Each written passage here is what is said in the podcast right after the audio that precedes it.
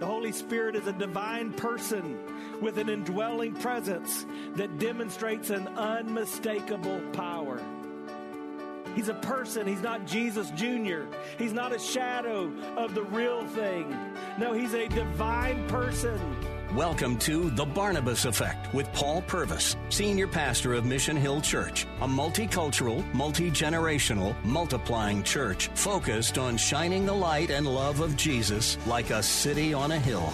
You're invited to visit any of the three locations in Temple Terrace and Tampa. For information and locations, visit missionhill.org. That's missionhill.org. Now, with today's message, here's Pastor Paul Purvis about this fellow named Bill. He seemed to know everybody, and everybody knew Bill. He was telling one of his friends about the people he knew, and they said, You can't really know everybody. And he says, Well, yeah, I kind of do. And he said, Well, for example, do you know Tom Cruise? And he says, Well, as a matter of fact. And so he said, Prove it. So they jumped on a plane, they flew to Hollywood, he knocked on the door of the alleged house of Tom Cruise. Tom Cruise comes to the door and says, Hey, Bill, what's up? Come on in. His friend drops his jaw and goes in. And when they're leaving, he said, Well, that was impressive, but I don't imagine you know the president of the United States. He said, Well, as a matter of fact, I do. He said, Prove it. They hopped on a plane. They flew to D.C. They went to the White House. Said, Tell President Trump Bill's here. A few minutes later, President Trump, POTUS, came walking out. Said, Well, hey, Bill, why don't you and your friend come on in for some coffee? His friend was in shock. But as they left, he said, Well, that's impressive, but there's no way you know the Pope. He said, just wait and see. They got on a plane.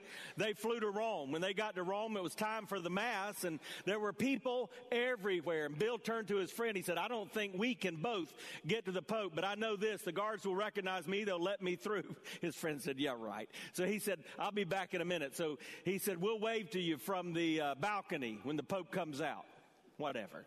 So Bill leaves. He goes to the crowd. He goes to the guard. Sure enough, a few minutes later, he and the Pope walk out on the balcony. They're waving to the thousands upon thousands of people. When Bill gets back to his friends, he finds the paramedics are working on him. He says, What in the world happened? He said, Everything was fine until you, when the Pope walked out on that balcony, and the guy next to me said, Who in the world is that with Bill?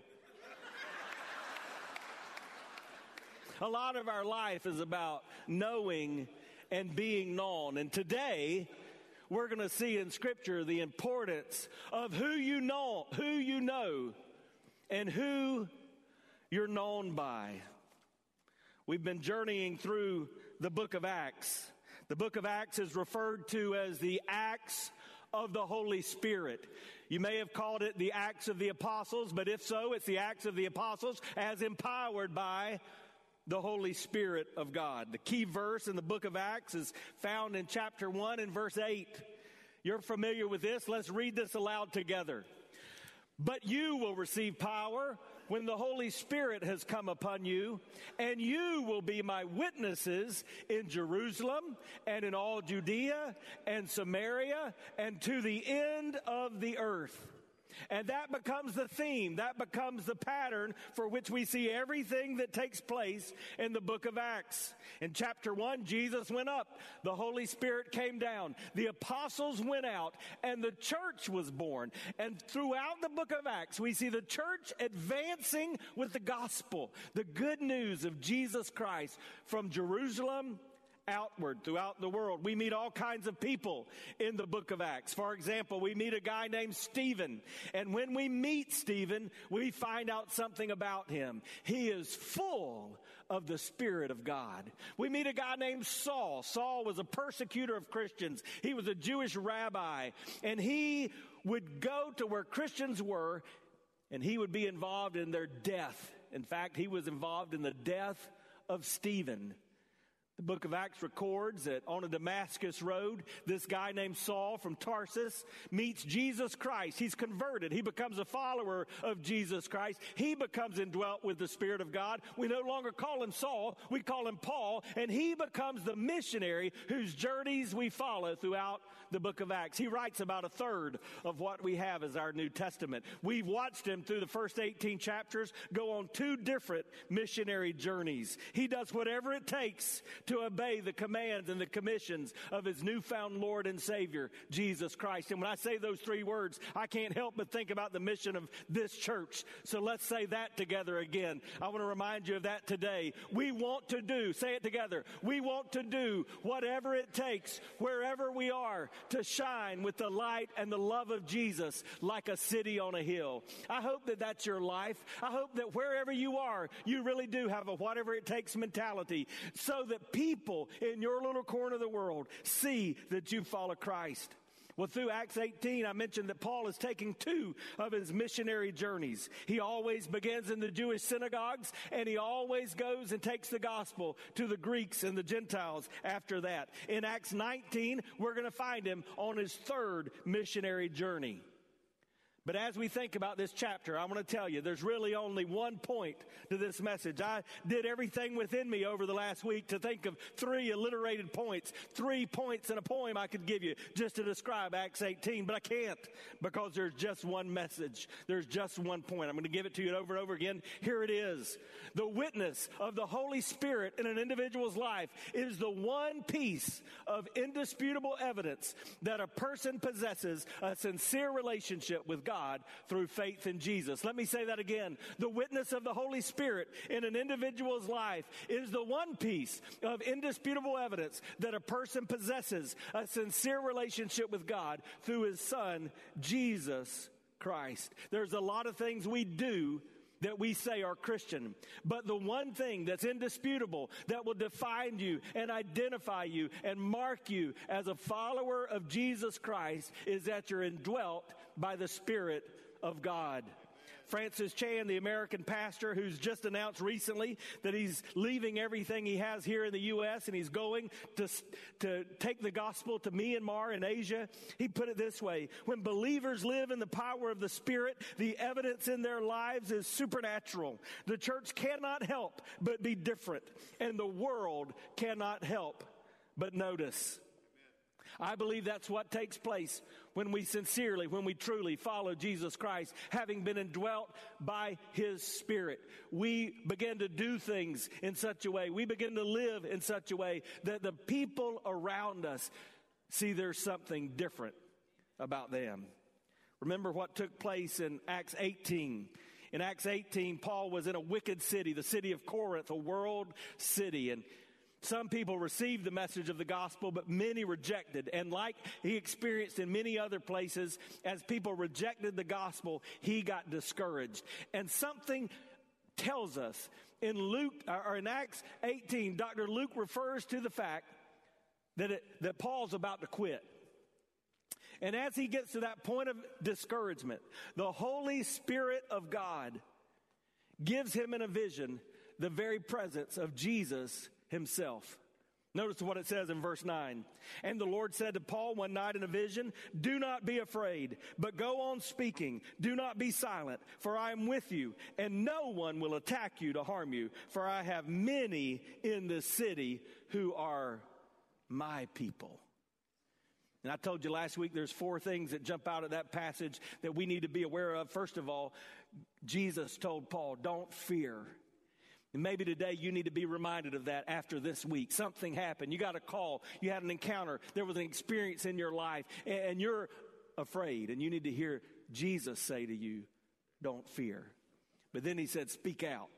He reminded Paul that though some would reject and others would reflect, very few might receive, but his job was just to speak out. And we're reminded of the importance we have as followers of Jesus Christ to be faithful with the message. But then, and probably my favorite part, he said, I'm here. Don't you ever forget this, Paul. I'm here.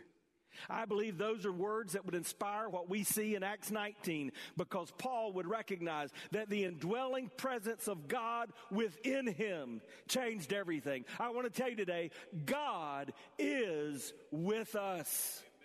God is with us. Pastor Nick and I were in a local restaurant earlier this week and we were having our lunch and this guy walked by and I was talking to one of the owners of the restaurant and this guy knew him and so he told a little joke and it had some cuss words in it and, and the owner said, Hey, you need to be careful. This guy's a preacher. And I said, Well, it's not anything I haven't heard before. But what it did is it kind of put that guy on edge. So as we were sitting there eating, uh, a few minutes later, he walked back over. It was kind of penance on his part, I think. And he sat down by Pastor Nick, which from my vantage point was very funny because Pastor Nick is kind of a germaphobe. In fact, I would just encourage you next time you see him, go up and give him a big bear hug. so he kind of pushed his food aside and he kind of scooted over like this. And this guy began to tell us a story. And in his story, he began to talk about this church he had seen. It was called the Church of the Emmanuel. And then he says to us, he says, I've never heard of this guy, Emmanuel. Do you guys know who he is? And I said, Yeah, matter of fact, I do.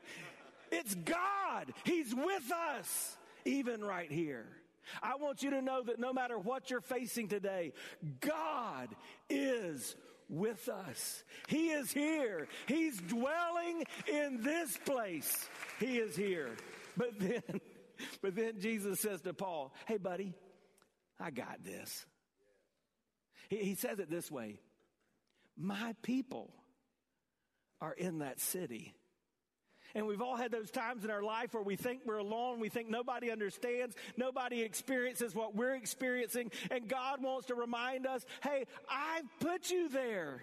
In fact, Paul should know this because in Acts 17, he preached a tremendous message to a bunch of Greeks in Corinth in a place called the uh, uh, uh. I didn't say that right, but let's just move on. Acts 17, verse 26, listen to what he says. He made from one man every nation of mankind to live on all face of the earth, having determined allotted periods and boundaries of their dwelling place. You know what that says? God was reminding Paul, hey, buddy, I put you you where I put you, and I keep you as long as I want you to stay. He's got this. I hope that's encouragement to you today. Hi, I'm Paul Purvis, the lead pastor of Mission Hill Church right here in Tampa Bay. Thanks for taking the time to listen to today's The Barnabas Effect. It's a ministry intended to encourage, equip, and empower you. You may not know this, but this ministry is made possible because of the generosity of listeners like you. We are able to be on the air because listeners like you are gracious and give to this ministry. Would you consider making a gift today?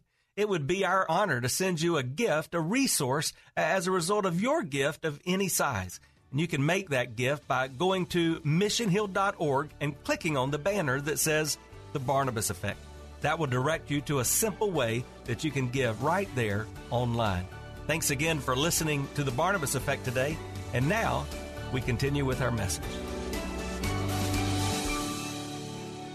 And then in verse 24, we're introduced to this new character in Acts 18. His, his name is Apollos. We would hear about him again and again throughout scripture. And he seems like a great guy. He's an eloquent teacher. He is fervent. He's passionate in his teaching. But when Paul's friends, Aquila and Priscilla, find Apollos, they notice something. He's preaching about the ways of God, but he's not getting it right. And they figure out he's a good guy that knows a lot about God and he's making wise choices. But he's just heard the preaching of John the Baptist. He didn't know about Jesus. He didn't know that Jesus ascended into heaven and left us the Holy Spirit whereby we can live our lives. So the Bible tells us in Acts 18 that Aquila and Priscilla, they begin to disciple this guy Apollos. He becomes a full-fledged follower of Jesus Christ. He's now completed in his faith and he begins to be used mightily by God. But when that happens, he leaves the city where he was, a city called Ephesus, and he goes to Corinth. Now remember where Paul was. Paul was in Corinth and he goes to Ephesus. So they swap places. And that's the context of Acts 19. Listen to the word of God. Acts chapter 19, beginning in verse 1. And it happened that while Apollos was at Corinth, Paul passed through the inland country and came to Ephesus. And there he found some disciples, and he said to them, Did you receive the Holy Spirit when you believed? Now, I want to stop there because some of you are reading this from the King James Version, and, and this is an example where I think the translation of Scripture makes a difference because sometimes when words are put into the English language, that translation does not capture what the original text was trying to say. So, for example, if you're, if you're reading from the King James, one difference you'll notice it says, Did you receive the Holy Ghost? And some of us grew up and that's how we referred to the Holy Spirit. We thought of him as the Holy Ghost and nothing wrong with that except in our culture today, that seems a little weird, doesn't it? And I think that probably adds to the reason some of us grew up not really seeking to better understand who this is and what difference he makes in our lives if he's just a ghost, if he's a shadow of the real thing, if, he, if he's maybe what left behind when the real thing left us. Or worse yet, he's comes back to haunt us and to confuse us so I, I, don't like that term, the Holy Ghost. I think the term Holy Spirit is better. But the other thing you'll notice is in the King James it says, Did you receive the Holy Spirit since you believed? And that changes the meaning of the original text because if you can receive the Holy Spirit after you believe, what that's implying is that the indwelling presence of the Holy Spirit is something different than that which takes place at your conversion experience. And as you're going to see throughout Scripture, I, I believe that's not what the scripture teaches. So they answer Paul and they say, No, we've not even heard of this Holy Spirit. And so he says, Well, what were you baptized into then? Now, isn't this interesting? Because they may have been disciples of Apollos because this is what was going on with Apollos. He had been in Ephesus and he had been teaching good things, the ways of God. In fact, he had been teaching what John the Baptist had preached. You need to repent. You need to turn to God.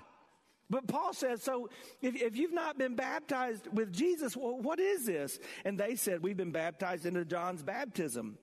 And Paul said, John baptized with the baptism of repentance, telling people to believe in the one who would come after him. That's Jesus. On hearing this, they were baptized into the name of the Lord Jesus. And there we see the difference between the baptism of John and the baptism of Jesus because John the Baptist got his name for a reason. He baptized a lot of people, but he baptized people looking forward to what was going to come. After Jesus, every baptism that takes place looks backwards. We're saying, hey, because of the death, the burial, and, uh, and the resurrection of Jesus Christ, I too have been buried with Christ in baptism. I too have been raised to new life, and now I too can walk in the faith of the Lord Jesus Christ. It says, and the Holy Spirit came upon them, and they began speaking in tongues and prophesying, and there were about 12 men of them in their all. Now, let me just say on the outset, I'm not going to talk a lot about this issue of the fact that they began speaking in tongues and prophesying today because in our time, I want to focus on those things which are clearly continual evidences of the Spirit in every believer's life. And Scripture makes it clear that that's not something that takes place in every believer's life because Paul would go on to say in that great chapter 1 Corinthians chapter 13. Not everyone is going to have the gift of tongues. Not everyone is going to speak in that way, but everybody who follows Christ is going to have love, right? That's the whole point of his message in 1 Corinthians 13. Well, let me give you a few things from these verses we read. First, I want you to see that there was a conversation that had to take place before the conversion of these men could take place. And so that's why we have to look at this passage of scripture and realize there are some things that transfer into our lives and how we represent Christ in our world. God has placed people around us that need to hear the truth of the gospel, but He's placed us around them so that there might be conversations about the gospel. That's a good place for me just to stop and ask how many of you have had gospel conversations this week? So when the guy came down and sat with us at the table and he began to tell his story and wondered about who in the world is this guy, Emmanuel, and we told him, a few minutes later, Pastor Nick just turned it and we had a simple gospel conversation. We began it like this. Pastor Nick said, Hey, has church ever been a part of your story? Have the things of God ever been anything that interests you? He quickly shut us down. It wasn't a conversation he wanted to have right there, right then. But here's the fact that was a gospel conversation. A gospel conversation doesn't have to be a gospel presentation. You don't have to make it all the way through the Roman road or however it is that you share your gospel. You don't have to go from the first word to the last word of a gospel track. You just have to introduce that the gospel of Jesus Christ is the hope that you have, the reason for living, and the longing that you have for eternity. There was a lady at our Lake Carroll campus that went out of town a couple of weeks ago. And she got on the airplane and she sat down by this other lady from Tampa and they began to have a conversation. They talked about where they were going and they were talking about uh, all things life. And uh, several days later, it was time for her to come home. So she went and she got back on the airplane. And lo and behold, that same lady was sitting in that same seat right next to her. And she said, time she sat down, she just got overwhelmed and, and convicted by the Holy Spirit. And she just turned to her and said, Hey, this is not accidental. I got to get busy. I've got to tell you why I'm sitting here.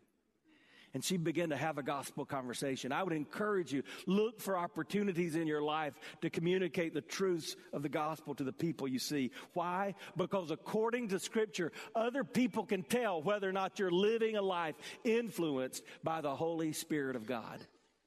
So Paul comes upon these people. I don't know whether it was their faces. I don't know whether it was the fervency of their faith. I don't know what it was, but he could tell, hey, something's not right with these guys. They were good people. They had even repented of sinful choices. And I think there's a lot of people like that today. People who are professing of the Son of God, but they don't possess the Spirit of God because they've never truly begun a relationship with Jesus Christ. We call that moral deism. You believe there's a God, you're willing to do what God wants, you even make wise moral choices, but you're not living your life governed by the Lordship of Jesus Christ, empowered by the Holy Spirit of God. Like these men, you're ignorant when it comes to the person of the Holy Spirit. You've adjusted your behavior, but you've new, never truly begun a relationship with Christ. Someone put it this way they said the average Christian is somewhere between Calvary and Pentecost.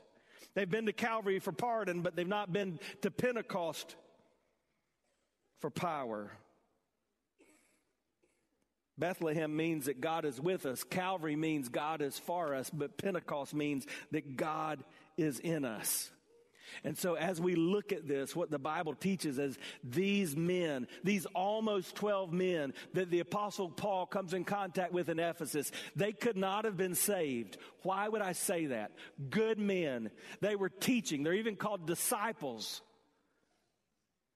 But why would I say they're not saved? This is what the Bible says in Romans chapter 8 and verse 9. You, however, are not in the flesh, but you're in the spirit. If in fact the spirit of God dwells in you, anyone who does not have the spirit of Christ does not belong to him. Being filled with the spirit of God is a necessity for the Christ follower. That's why the one point of this message is the truth that the witness of the Holy Spirit in an individual's life is the one piece of indisputable evidence that a person possesses a sincere relationship with God through faith in Jesus Christ. So, who is this Holy Spirit? Who is this Holy Ghost? The Bible teaches the Holy Spirit is a very real person God the Father, God the Son, God the Holy Spirit. Three persons in the Trinity. God in three distinct persons. The Holy Spirit is a divine person with an indwelling presence that demonstrates an unmistakable power. He's a person, he's not Jesus Jr., he's not a shadow of the real thing. He's not some ghost that comes to and fro like Casper. No, he's a divine person with an indwelling presence that demonstrates an unmistakable power. That's why the witness of the Holy Spirit in an individual's life is the one piece of indisputable evidence that a person possesses a sincere relationship with God through faith in Jesus Christ. You've been listening to The Barnabas Effect with Pastor Paul Purvis. The Barnabas Effect is here to provide listeners like you with biblical truth and spiritual encouragement. but it can't be done without your financial support. Go to missionhill.org and click on the Give tab. Your financial support helps us reach those seeking truth about God and themselves. Thank you for giving at missionhill.org. And join us weekdays at 9 a.m. for the Barnabas Effect with Pastor Paul Purvis on Faith Talk AM 570 and 910.